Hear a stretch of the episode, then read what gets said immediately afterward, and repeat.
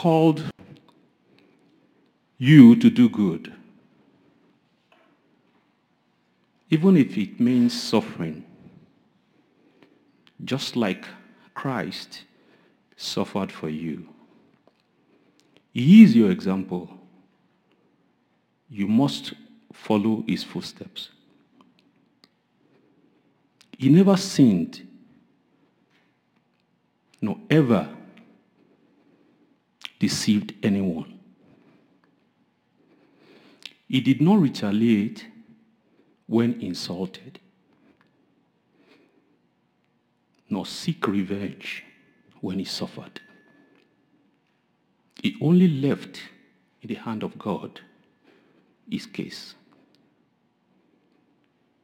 Because God is the one who always judge fairly the word of the Lord.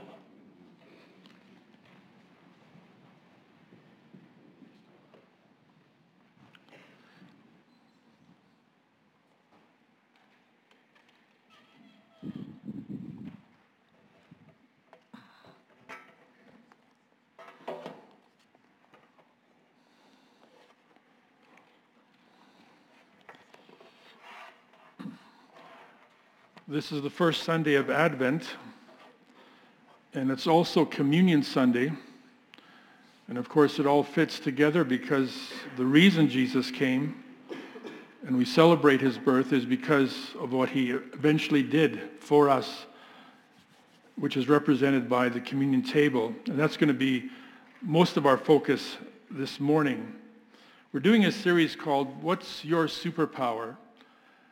And last week we decided that the Incredible Hulk needs the Holy Spirit because the fruit of the Holy Spirit is patience.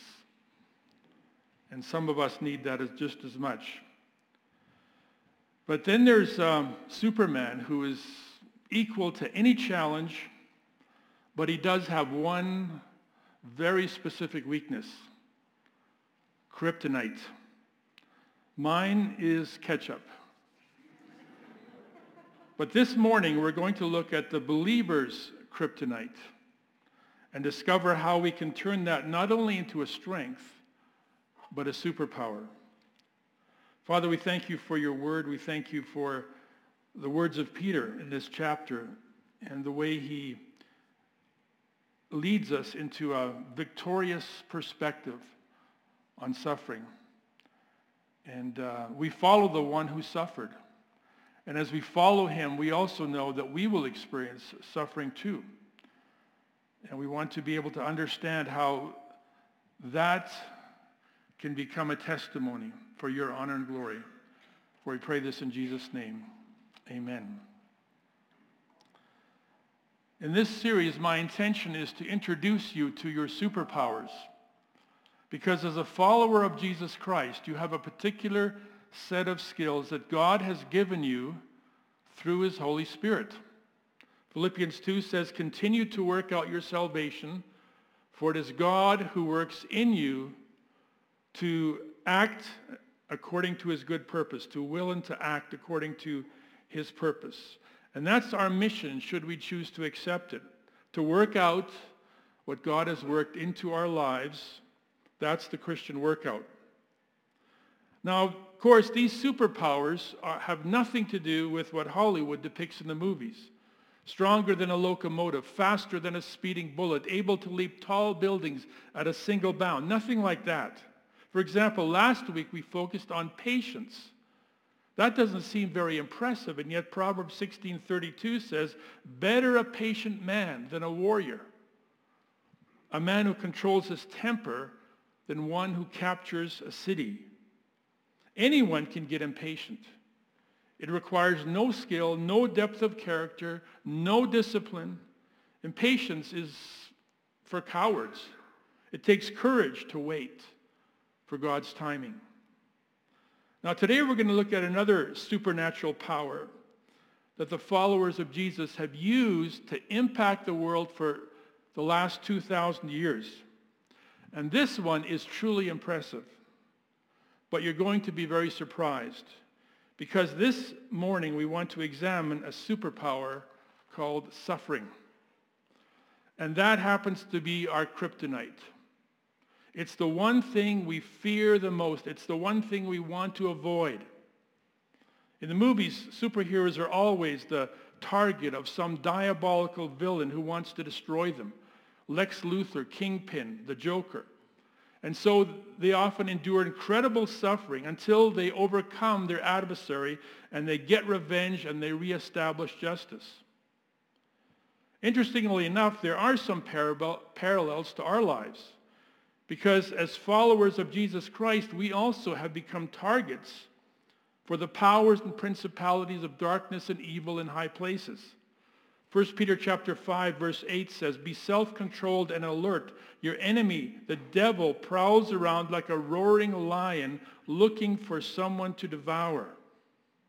And it reminds us of the promise that Jesus made to his followers in John 16, 33, when he said, In this world you, you will have trouble, but take heart, I have overcome the world.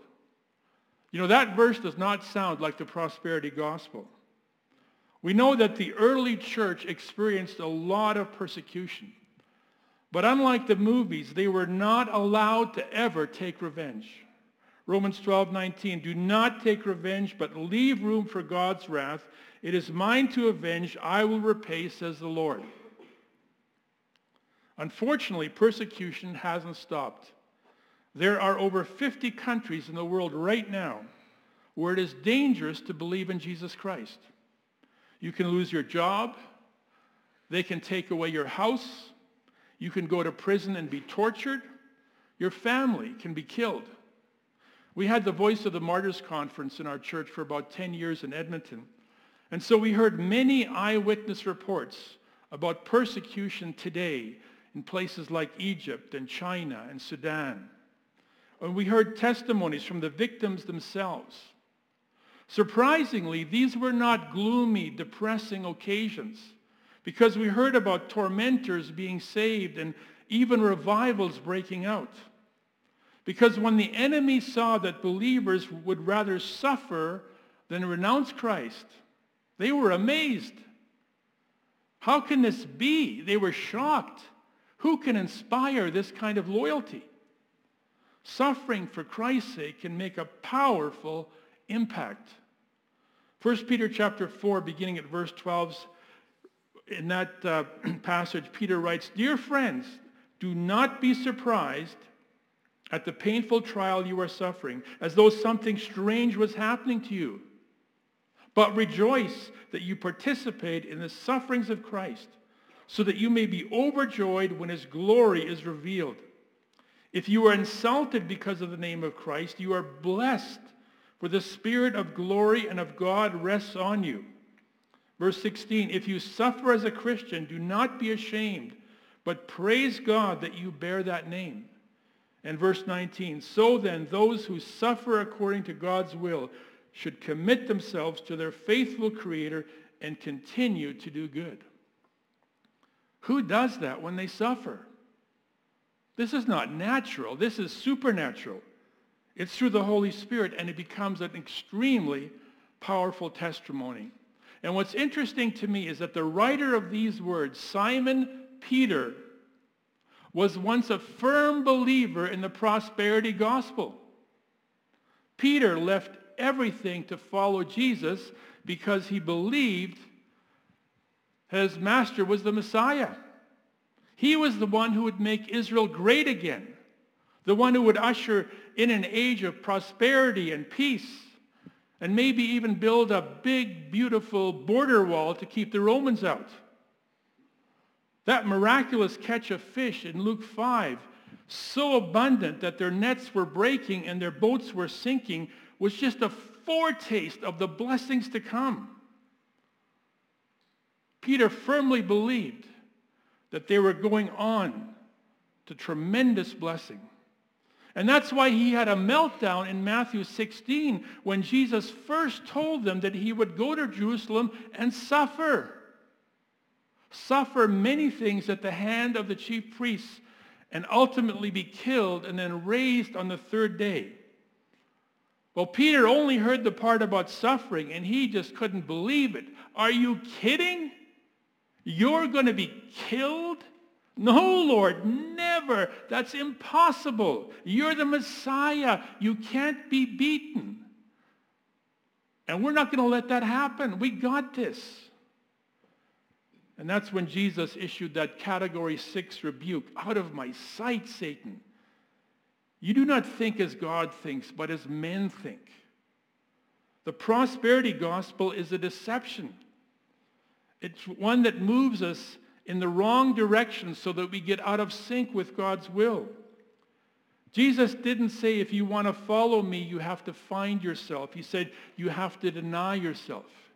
He didn't say you have to pick up your capital gains. He said you have to pick up your cross. To follow our Lord will not take us in the path of least resistance. Following Jesus moves us in the direction of suffering. In the movie Justice League, the Flash asks Batman, what's your superpower? And Batman replies, I'm rich. Well, prosperity is not a superpower. It's how believers deal with adversity that makes the greatest impact. Now, of course, here in Canada, we don't face the same kind of dangers that believers do in North Korea and India and Saudi Arabia and Afghanistan. We may be ridiculed sometimes or denounced, even threatened. But no one here is going to be arrested for coming to church this morning. You can leave here safely, go for lunch, eat your Baconator, and have a nice day. There's very little risk. And we don't want that to ever change. I don't like the idea of suffering. None of us do. That's our kryptonite. That's what we fear the most. I'm not interested in facing persecution for my faith. In fact, I, I still have this lingering sense of entitlement. Well, the way I see it, if my Heavenly Father owns a cattle on a thousand hills, I should be getting at least 30% off on hamburger and sirloin steaks. Hey, Superstore, where is my Christian discount? In Canada, it's still relatively safe to believe in Jesus. And yet, even here, we are not immune to suffering. We face all kinds of trials and tribulations. Now, like Captain America, we also have a shield the shield of faith to protect us against the fiery arrows of the evil one. But that shield does not protect us from the trials and the tribulations of the human condition. That's why we suffer with health problems like cancer and heart disease. That's why we grieve over the loss of a loved one. That's why we suffer with mental conditions like depression and post-traumatic stress. That's why we suffer with difficult circumstances like loneliness and rejection. We suffer with family disappointments, like seeing children make bad choices or even turning away from the faith. There's alcoholism and drug addiction that has led to a toxic environment where some parents abuse their own children. There's lots of suffering, and the list can keep getting longer. And in all of this misery and mayhem, the enemy comes with a license to kill and to steal and to destroy. Satan tries to increase the damage by creating false guilt and hopelessness or by arousing bitterness and thoughts of revenge. So we are definitely not immune to suffering, which means we also have opportunities to turn our trials into a testimony. Paul was mentioning that in Romans 8 when he writes, beginning at verse 35, Who shall separate us from the love of Christ? Shall trouble or hardship or persecution or famine or nakedness or danger or sword? As it is written, for your sake we face death all day long, and we are considered as sheep to be slaughtered. No, in all these things we are more than conquerors through him who loved us. Hardship, persecution, danger did not defeat the followers of Christ. They were victorious. But even more than that, When the New Testament Christians were being slaughtered, they became more than conquerors. And I think that qualifies as a genuine superpower. The New Testament church overcame and triumphed because not even suffering could stop them.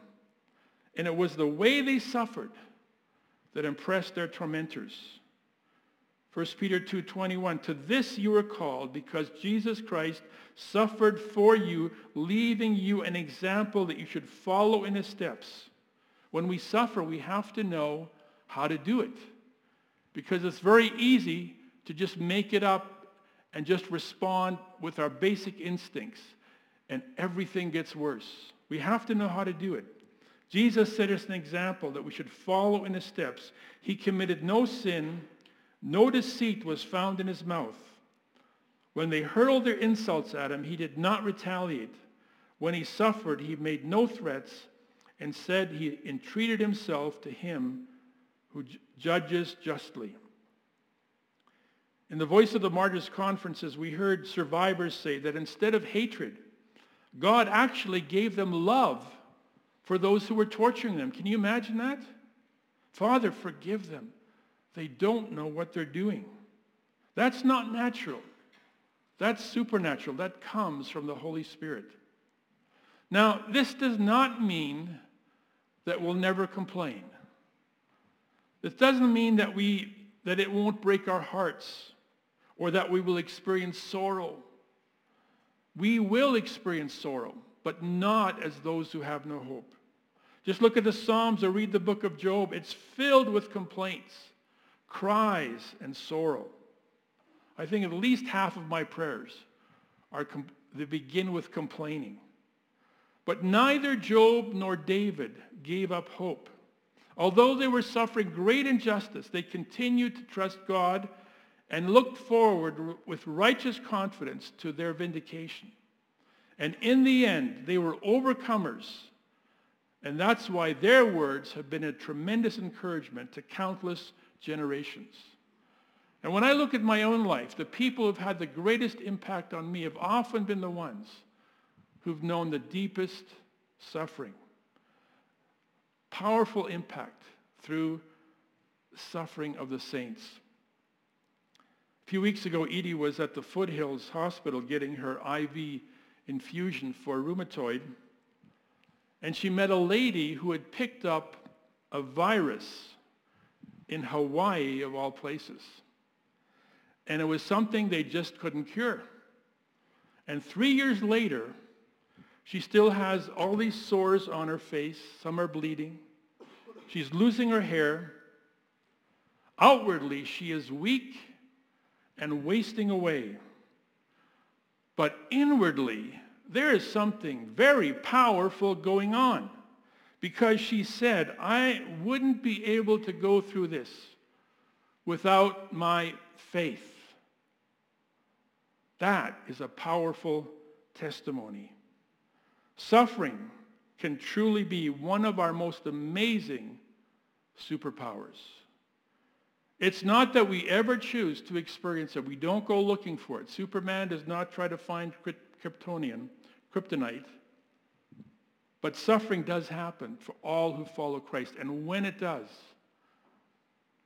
God will enable us to turn that into a testimony. Like Paul said in 2 Corinthians chapter 12, verse 10, for Christ's sake, I delight in weakness, in insults, in hardship, in persecution, and in difficulties. For when I am weak, then I am strong. Weakness is our superpower. Who would have thought? And that brings us to this table. What kind of an impact did the suffering of Christ have? How powerful was it? Well, it was powerful enough to defeat Satan, powerful enough to pay for our sins, powerful enough to provide forgiveness so that therefore there is now no condemnation for those who are in Christ. The suffering of Christ was powerful enough to bring life to the walking dead who were in their trespasses and sins, powerful enough so that even where our sins were multiplied, his grace immeasurably exceeded them all. His suffering was powerful enough to make us new creations, born again, the children of God, and powerful enough to establish a church bought with his blood that not even the gates of hell could overcome. In order for that to happen, he had to suffer. There was no other way. In the wilderness, Satan gave him some alternatives. You might be able to do this without having to suffer. But Jesus had to reject them because there was only one way this could ever happen. He had to suffer.